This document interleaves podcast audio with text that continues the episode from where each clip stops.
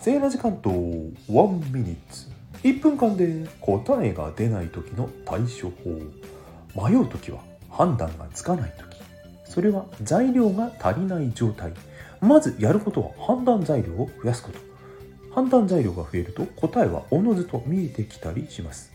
一方悩んでいる時はやりたいけど何か妨げになる理由で葛藤していませんか？そんな時はまずやってみるのはいかがでしょうか？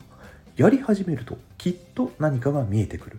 もっとやりたくなれば逆らわず進めばいいしやる気が失せちゃうこともあるかもしれません。そんな時は頑張っても進みませんのでやめればいい。